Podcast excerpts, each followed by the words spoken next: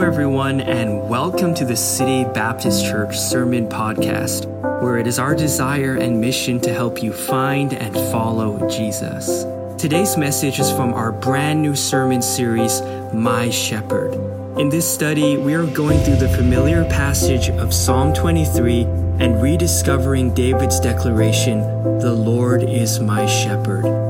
This statement relays a total dependency on Jesus as our shepherd, guide, and Lord over our lives. We're focusing on the truth that God is a personal God and He wants to be your shepherd. And as a result of His ownership, we can follow Him boldly and rest confidently in His care.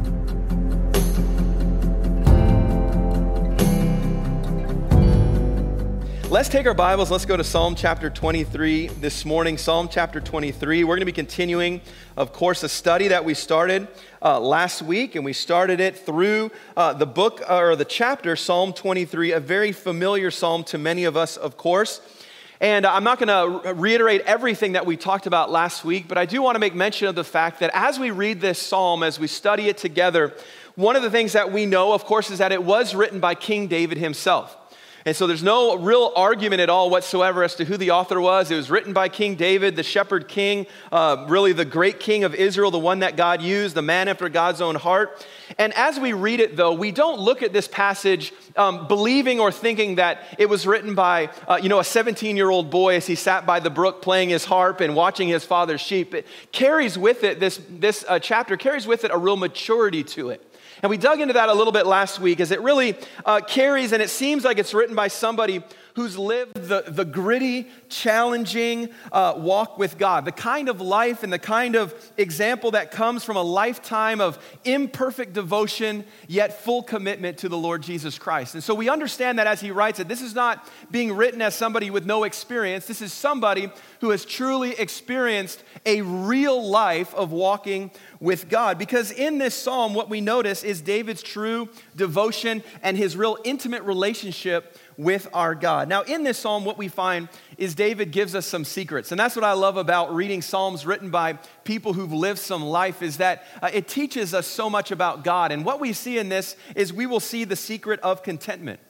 We will see the joy of God's provision. We will also notice that there is a great comfort of our eternal home. And each of those themes, I want you to understand, all of these themes that we'll be covering as we work our way through this book are all attributed to the fact that we have a loving Heavenly Father. If you didn't know that today, I want you to know that you have a Father who loves you. He is in heaven, He is perfect, and even if your earthly father was not perfect, you have a heavenly Father who is perfect and He loves you and He cares for you and He wants to come alongside of you. And so, all of these attributes that we understand come because of our great Heavenly Father. And so, that is why at the very outset of this really important passage of Scripture, just in those first few words, we see David identify for us who it is that he is talking about. And if you look with me at verse number one, you'll see that it says that the Lord is my shepherd. And so last week, we took the time to sort of look at that first phrase because David is identifying who he is talking about. He is talking about the Lord. That is Yahweh. That is Jehovah. This is the, the great God, the all powerful, the self existent, the self sustaining, the unchanging, uh, the one from whom all life flows and all life finds its source, the one who is in control of all things. And it is the same God that David says here is my personal shepherd. He is my shepherd. He is somebody that is close enough that he can claim him as his own. Now, to David, this statement carried a lot more impact, maybe, than it does for us. And I'm going to try to get my controller back up here working for my notes. All right, let's see here. Let's see if this one will work this time. Or we have to send somebody up there to kind of control my slides. I'm sorry. Let's see if we can, let's see if we can get it figured out here. Um, technology, right? It only works when I'm not using it. All right, we'll get there. So you're able to follow along, Tim, with me? Tim's got it. Okay. So, David, this statement carries with it, as I mentioned, a lot more impact than maybe we fully understand because David was the son of a shepherd. He, in fact, was a shepherd himself, and he understood that there was, in fact, a very unique relationship between the shepherd and the sheep. Now, this understanding for us, let's just be fully honest today, is mostly lost on us in 2022 living here in Vancouver. The idea of a shepherd and the relationship that he has with the sheep. I, feel for us, most Canadians are probably closer uh, to understanding the intricacies of a relationship with a digital pet than with, uh, you know, one of these beauties right here, right? By the way, th- I did a little research on this uh, dog by Sony. It's a little creepy, I just gotta say, but there's people that are all in on it. And I think today we probably understand the intricacies around that, or some of you remember the old uh, Tamagotchis, right? Brandon, he had a whole key ring full of those, I'm sure. Yeah, he did. And, uh, and, and for, so for us, the point I'm making is we understand the idea of a pet relationship or of a digital pet. And I know I'm just kind of being funny here. But um, if we're to fully understand David's content, or intent and really understand God's purpose, then it's important for us to grasp that the relationship between the shepherd and his sheep could be described uh, much more intimately. You can almost describe it as more of a friendship if you describe it in, in, in, that way. I think we understand it this way in the daily routine of the shepherd. And I want to talk through this just for a moment to help us understand the relationship here. First of all, the Eastern shepherd uh, in his day would, uh, and you can move to the next slide there, Simon. There we go. We'll get off of the, the digital. Some of you are looking it up right now on your phones there. But the Eastern shepherd and the relationship that they had with the sheep is, is very much different than, than maybe even you have an idea. Each day they would lead their flocks out of the sheepfold. If they had their own, they would go, of course, and allow the sheep to follow them out. Oftentimes, multiple shepherds would keep their sheep at night just for shared protection in a common sheepfold, but the sheep and the shepherd had such a relationship that they could walk into the common fold in the town and just simply call their sheep and they would come because they knew their shepherd's voice. So there was already that unique connection uh, between them. All day long, as they were out on the fields, as he would lead his sheep, uh, he would be careful to watch for those that would harm them. Uh, we know from uh, the shepherd David that there were bears and lions and I'm sure wolves and other kind of uh, dangers that were out there that were a constant threat. And as well, you had to look out for people that would come and try to steal your sheep. And so the shepherd was always on alert, looking for danger. Uh, he would be responsible for finding the best pasture for them, to make sure that they were properly uh, watered. He knew them well enough to check them over, to look for any disease or uh, any injury that to the common person wouldn't recognize, but to the shepherd, he would know exactly what's going on. As well, the shepherd would uh, make sure that if there was one that was too small to keep up, he would carry it along. He would not allow anyone to wander off. If one did, as we know from Luke 2, he would go and he would seek them out and he would find them. Uh, as, they, uh, uh, as, as he cared for them, of course, throughout the day, his goal was to bring them all back safely to the sheepfold at the end of the night. And living in such closeness developed a relationship of understanding and trust. And the reason I'm sharing this is because I think we really don't understand it. We really don't. It's hard for us to understand it.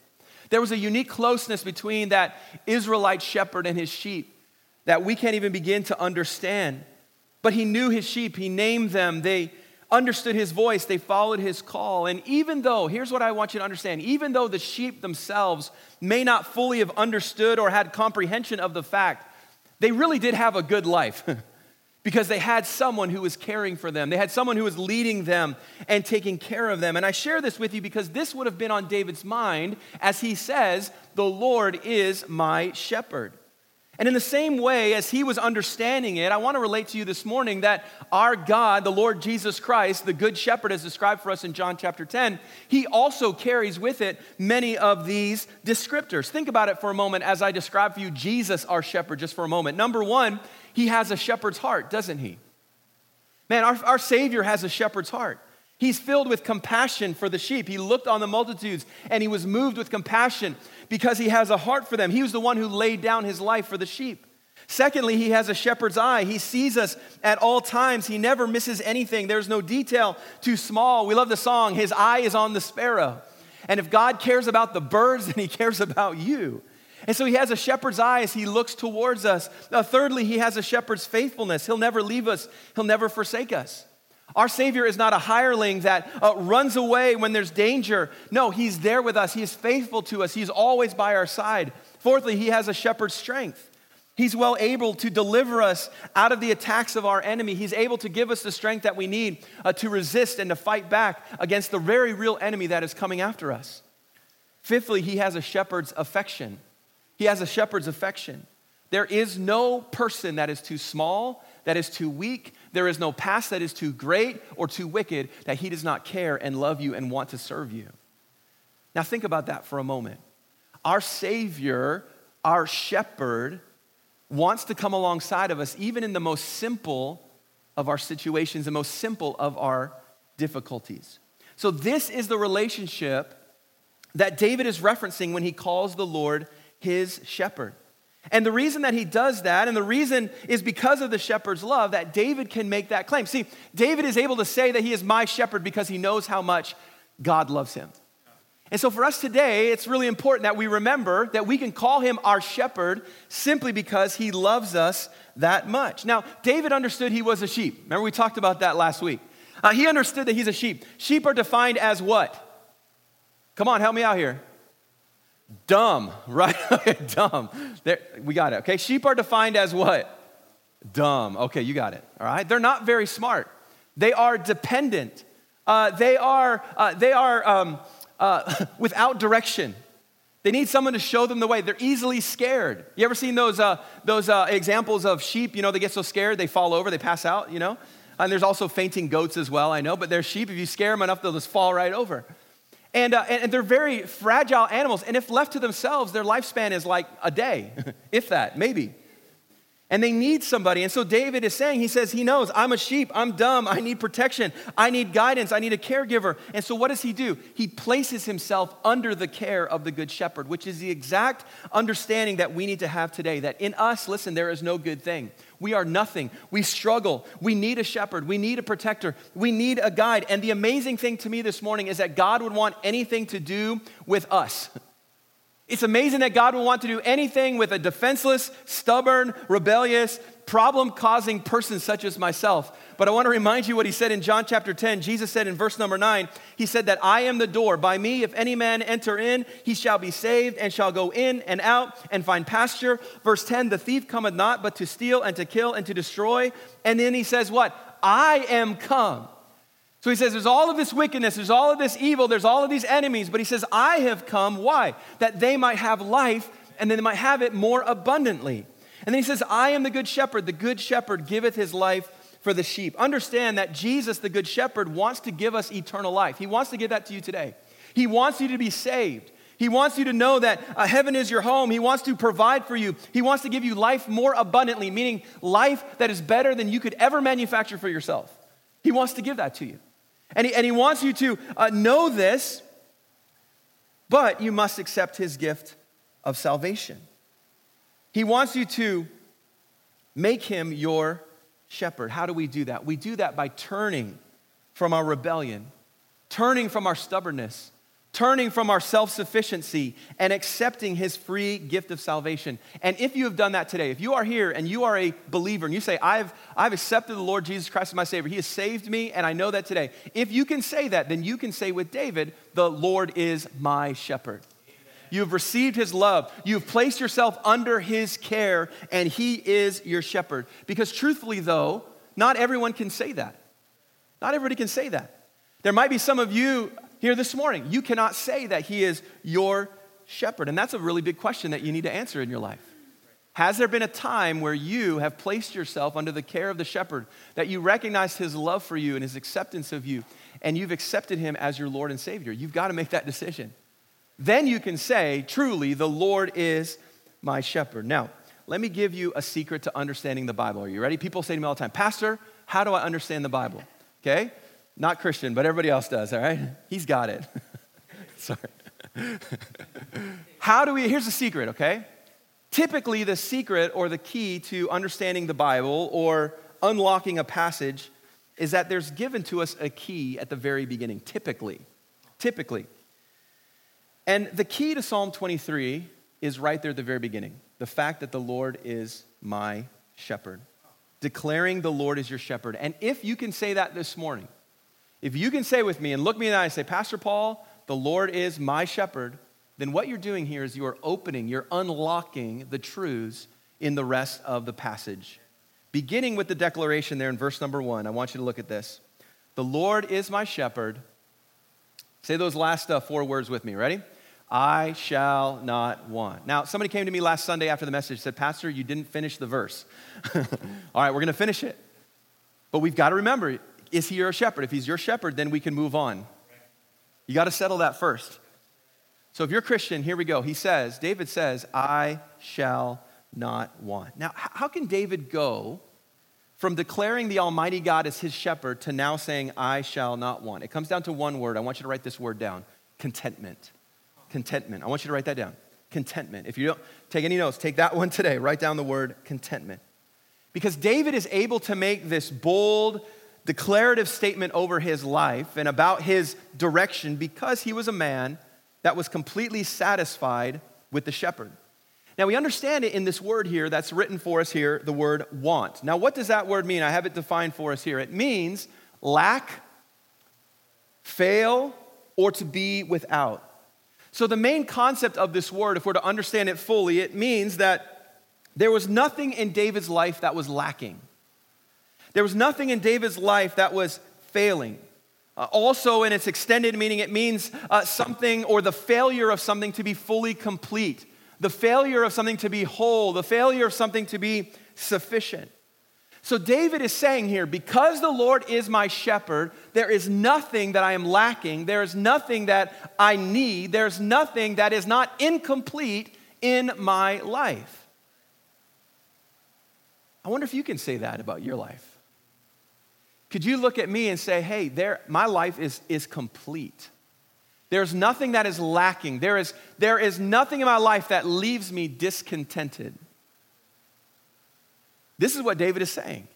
He's saying that my life is content. I am content, he is saying, in the shepherd's care. And I have no other cravings, I have no other desires for anything else. I am completely content. Now, you might be thinking, I know some of you are thinking this.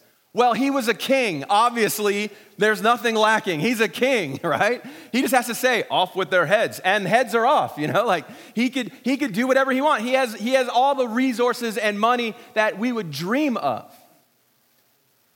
Okay, I understand that sentiment.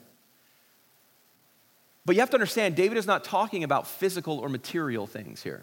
He's not talking about that at all. He's not simply referring to that. I mean, even think about it for a moment. Even a quick study of his life would reveal that David came from a very simple family. He spent many years in hiding for his life. He lived in the wilderness, he lived in caves, he suffered crippling fear.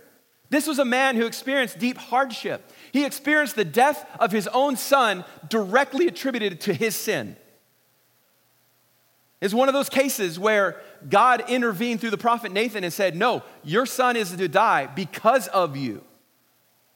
I mean, that's, that's, that's huge. No title is going to save you from that sorrow. He experienced the rebellion and his own son, Absalom, turning against him. In fact, many believe that he wrote this psalm during his time in exile while Absalom is just wreaking havoc with the kingdom that he'd been building for 40 years.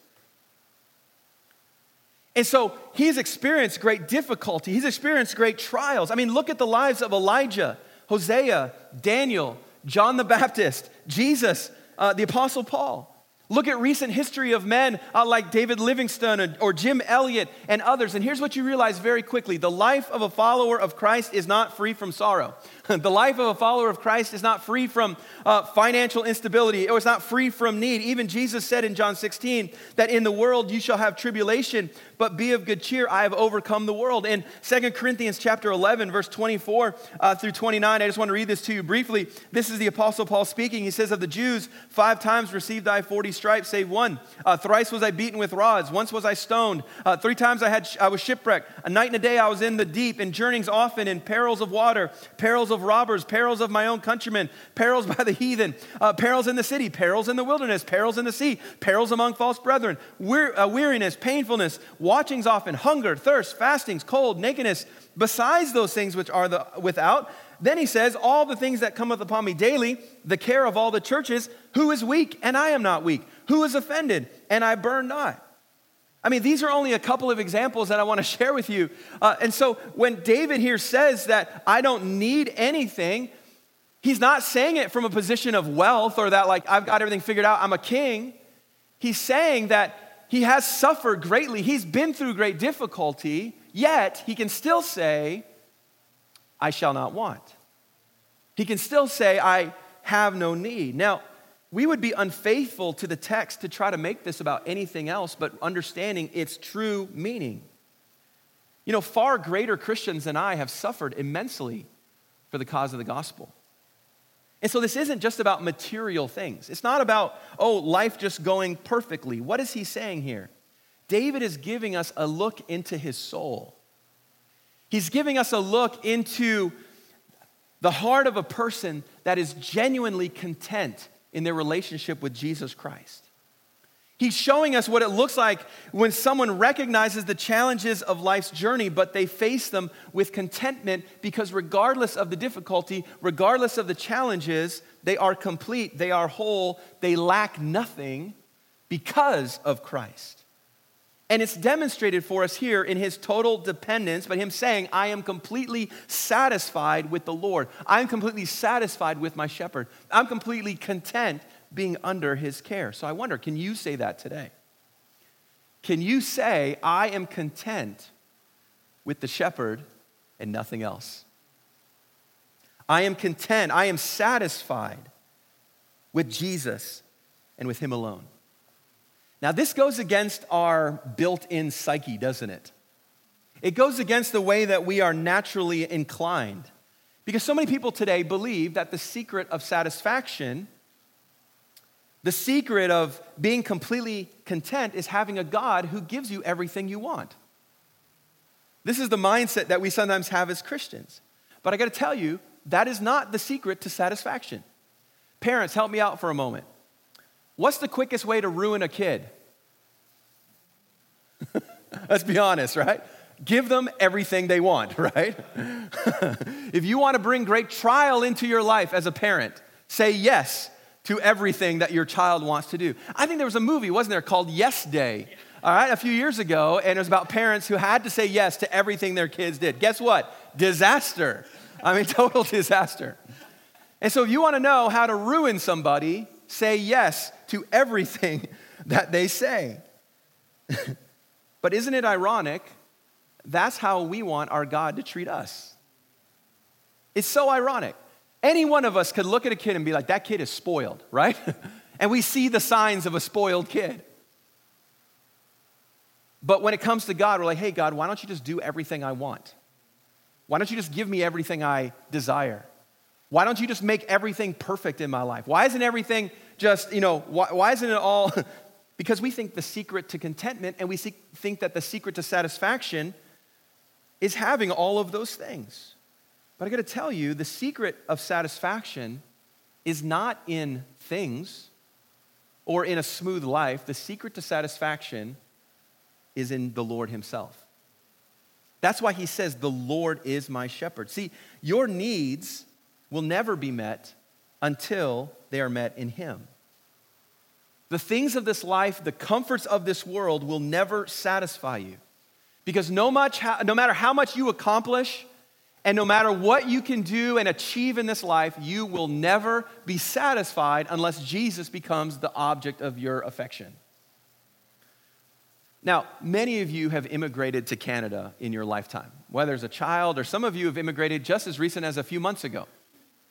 Do you, I, want, I think we all can understand this. Do you remember what it was like to be in another country and looking forward to coming to Canada? Help me out.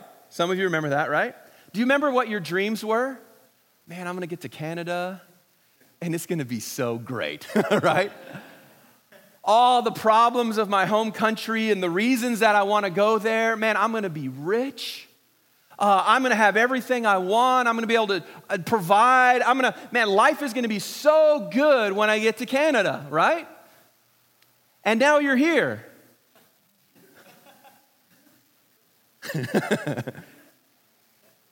And while it may be bitter, uh, bitter, better, while it may be a bit better, it's still hard, isn't it? It still challenges. It hasn't turned out how you thought. It's not all, wow, it's so amazing in a Western country, you know? It's not all perfect. Guess what happened? All of a sudden, your satisfaction changed, when you were, before you got here, you were like, oh man, as long as I have a good job and I'm able, it's gonna be so great. And then you got here and you're like looking around like, oh, well, maybe I need this, and now I need this, and I need this, and I need this, right? You're never satisfied. You remember when you got that first job and you saw the salary and you're like, oh man. when I go went from seven, you know, I think my, my, my first job at London Drugs, I was making like $7.43 an hour stocking shelves, you know, from 5 a.m. till 9 a.m. That was my first job as a teenager. And then I went to the US for college and I got a job making $4.37. Their minimum wage was terrible. But when I got my first job as a youth pastor at a church, and uh, I went and I interviewed, and we had all this, and they, they said, We want to hire you. And they, you know, the old like slide the paper across the table, you know, here's our, here's our offer. I'm kidding. I, I would have taken anything, right? You know. Um, and I think my starting salary, if I can remember correctly, just stay with me here, this, it was huge. Uh, I think my starting salary was uh, uh 24000 a year. I think was my starting salary. Guess what? I was in college at the time. That seemed like a ton of money to me. I was like, I am always gonna be happy, you know. I can raise six kids on that, you know, like everything's gonna be great, you know. And, and uh, then I got married and expenses went up and, and, and it didn't quite turn out how I thought. I thought I have all this, I'd be flush with cash, and I had all, no, it didn't quite, I forgot about taxes and things like that. But you remember when you got that, that job you finally been waiting for and you knew the salary was coming, you're like, man, this is great. But now here you are three years into it, you're like, this is not a great job. This is not a great salary. I think I need to make a little bit more money. What am I saying here? When you get to that place and the thing that you think is going to satisfy you and make you happy, and you're going to pursue it, whatever it is, you get there and there's still struggles. You aren't content with what you have. There will be something else. There will be another thing that comes along that you think will make you satisfied. And the question is, is why are we like that? Well, the reason is, is because as believers, we sometimes misunderstand Scripture. So I want to bring uh, to you Psalm 37, verse number four. Some of this is a familiar verse that maybe many of you know. And it says here that to delight yourself, delight thyself also in the Lord, and he shall give thee the desires of thine heart. Man, we love that verse, don't we, as Christians? If I just delight myself in God, He's gonna give me that white Tesla X, right? I just delight myself in the Lord, and I'm gonna have that nice, uh, you know, redone heritage home in Mount Pleasant that I've always wanted, you know? I'm gonna live on uh, Trinity Street down there in East Van. That's, I mean, that's the place. I mean, if I delight myself in the Lord, then He's gonna give me the desires of my heart. What I want, God is gonna give it to me. But that isn't what this verse means, is it?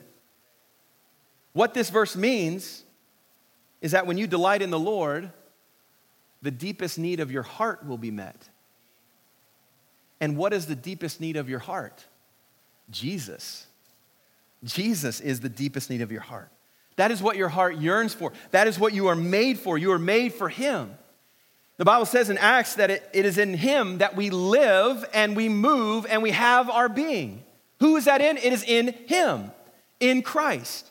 And so, if it is God that is our very being, if we are pursuing Him, if we are delighting ourselves in Him and in Him alone, then truthfully, satisfaction and contentment is possible because it is in the correct object, not in all of this other stuff around us. You can be content then in where God has you. Luke 15, verse 12, tells us that a man's life consists not in the abundance of the things that you possess. And sometimes we get so twisted around in our life and we think that uh, if I'm following after God and if I'm loving Him and I'm pursuing Him and I'm seeking His will, that everything's gonna work out and then things don't work out and then we get discouraged and we get frustrated. We say, God, why isn't it working out? It's because we are not truly seeking real contentment. Real contentment is found in Him and in Him alone above anything else. It is saying, I don't need anything else in this life except Christ and Him alone. And so, if I never own a home in Vancouver, it's okay. If I never uh, experience this uh, uh, financial goal that my coworkers have achieved, if I don't uh, uh, reach this perceived utopia in my life, what I think would be heaven on earth, or what I think would be perfect, and everything will be smooth, and it'll be exactly what I want, and, and be exactly what I think it should be, and if I don't achieve that, if I have Christ, it's okay. It's okay.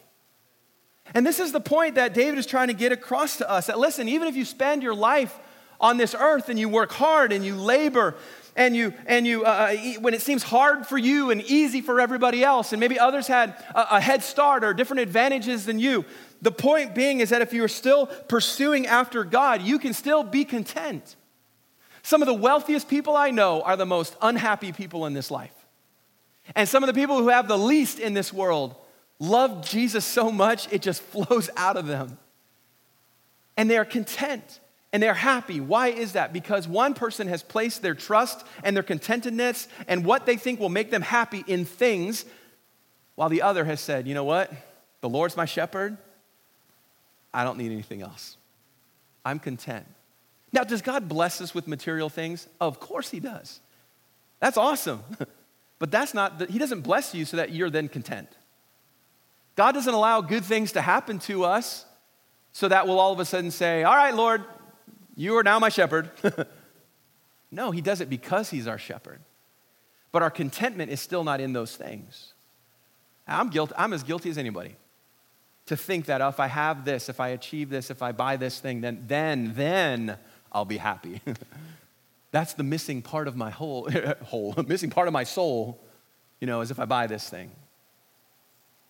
There'll always be something else, won't there? There'll always be something else. The question is, is are you seeking contentment outside of your shepherd? I'll tell you, if you seek joy and fulfillment outside of where he's led you, it won't be enough. It won't be enough. You won't be content because you'll always find yourself in the same looping pattern. The same, uh, you know, I don't think they have them anymore, but when I used to play video games, the same glitch, you know, and the guy would just get stuck in the same thing. It's the same thing over. You'll say, Oh, if I have this, I'll be happy. You get it? I'm not happy. If I have this, I'll be happy. Oh, I'm not happy. You'll be stuck in this ever moving loop. And what it does is it, it challenges and it frustrates your relationship with God, even if you're not careful. But if we are content following our shepherd, if we're content where he has placed us, if we're content with his will, then you won't lack anything in life you won't be missing out on anything. So you say, well, what does that look like? How does that happen? How do I get to that position? Well, it's very simple. It's simply by entrusting your life, your dreams, and your goals in the hands of the shepherd. In essence, it is surrendering your life completely to his leadership. It's saying, in a heart of surrender, saying, God, you know what? There's these things I want to do. There's these things I want to accomplish. There's these things I want to have. There's this idea that I think is going to work out, that I think is going to. And by the way, God gives you dreams and goals and all of those things, okay? They come from God. There's been so many things in my life that I, were a dream five years ago or 10 years ago, and, and God's brought them to fruition in His time, okay? In His time. Obviously, that's a, that's a real thing. But I still have to be willing to surrender it to God. I still have to be willing to surrender that deep desire, whatever it may be. You know, we've mentioned basic things, you know, but you guys could fill in like I could say, what is the thing that you are striving for? What is the great longing of your heart? What are you pursuing? Is it a, you know, is it some dream of a relationship or a spouse or or some financial thing, a home or whatever? And, and you're just like, this is everything to me. I want this. Listen, have you ever given that to God and said, God, you know what? I, I think that that might make me happy, but here's the point it won't. Jesus needs to be the source of your satisfaction. Jesus needs to be the source of your contentment. It's saying that, God, where you have me, I'm content. God, what you have given me, I am content. Lord, where you lead me, I will follow, I will obey, and I'll be content in your will. Remember how Jesus described his care for you? I want to look again at John chapter 10, verse 10 and 11. I read it earlier, but I want to just point this out to you again. This is the care that God has for us. It says, The thief cometh not but for to steal and to kill and to destroy. I am come that they might have life and that they might have it more abundantly. And then he says that he is the good shepherd and that he would even give his life for the sheep. Because Jesus is your shepherd, there is no trouble too great because he cares for his flock. That's why we sort of built the case at the very beginning of his care and how God looks at you and how God cares for you and loves you. We built that because I knew we were going to get to this point where we have to surrender. And when it comes to surrender, that's where our trust issues come to the surface, right? I have trust issues, right? And our trust issues from this life often flow to our Heavenly Father. But I want to remind you that He said, I will care for you. I will give my life for you. I want to give you life abundantly. I want you to experience true contentment. And so it's a surrender to Christ's administration over your life because God always does things well, doesn't He? He does things perfectly. He loves us for our own sake as well as for the joy that He finds in us. Jesus will do all that is necessary to care for you. Remember, Jesus is, uh, he's described as jealous for his name in Scripture. And he's jealous for the name of Good Shepherd. He's not going to let anybody tarnish that fact that, hey, I'm a good shepherd. I will care for my flock. I will take care of them. I will give them what they need. Because Jesus delights in us. And to him, there is no greater reward, there is no deeper satisfaction than seeing his sheep content, safe, and flourishing under his care. And I want to tell you, Jesus will share, uh, spare no expense in order to see that your needs are being met. So I ask you this morning can you say, The Lord is my shepherd, first of all? But then can you say, with David, I shall not want? Or are you like me in parts of my life? Where I've said, The Lord is my shepherd, and there's a whole lot that I want, right? Maybe that's where you're at right now. The Lord is my shepherd, but I really want that girlfriend or boyfriend, right? The Lord is my shepherd, but I think he'd be a better shepherd if I had a house to go along with it. If he provided my own little pen, you know? The Lord is my shepherd, but I want more money. I want a different life. I want different circumstances. I want freedom to do whatever it is that you feel you need to do. The Lord's my shepherd, but I want to I want to live my life how I want to live it right now. If that's your heart, here's what's going to happen. You will be plagued with a spirit of discontentedness. You will never be satisfied. You will always be searching. You will always be struggling. You will always be chasing. And you'll always be exhausted. and you'll always be disappointed with your God. But the flip side of that is that because he's your shepherd, because you've placed yourself under his care, because you have surrendered your heart and your life and everything to him, you can truly say, I lack nothing. I lack nothing. Life is good. sure, there's trials, sure, there's difficulties, but I have the Savior. I have a shepherd who loves me and cares for me. But it takes you and I placing ourselves in that position. And that's my challenge for us this morning. David, at some point in his life, placed himself under the position and under the care of his shepherd. And he said, God, forget I'm a king, forget all the challenges, forget everything in my life. God, you're my shepherd, and I don't, I don't lack anything because I have you. I wonder if that's your heart today. I want to close with Isaiah chapter 26 and verse number 3, where it says that thou wilt keep him in perfect peace whose mind is stayed on thee. Why? Because he trusteth in thee. It's the same thing. I'm trusting God. I'm placing myself under his care. I'm surrendering to him. The key to understanding that phrase, I shall not want, is in surrendering your will to the shepherd's will in letting Him take the lead in providing and resting in His perfect care and saying, God, I don't understand all of the circumstances around my life. I don't understand why things seem to not always work out. I don't understand why it's not as I think it should be, but I'm still trusting you and I'm resting in you. And I realize that you are all I need. You are all I need. You'll never have to wonder if He has your best interests at heart because He always does. God makes no mistakes, and He cares for you even when you make mistakes. Isn't that great? The Lord is my shepherd. David says, I shall not want.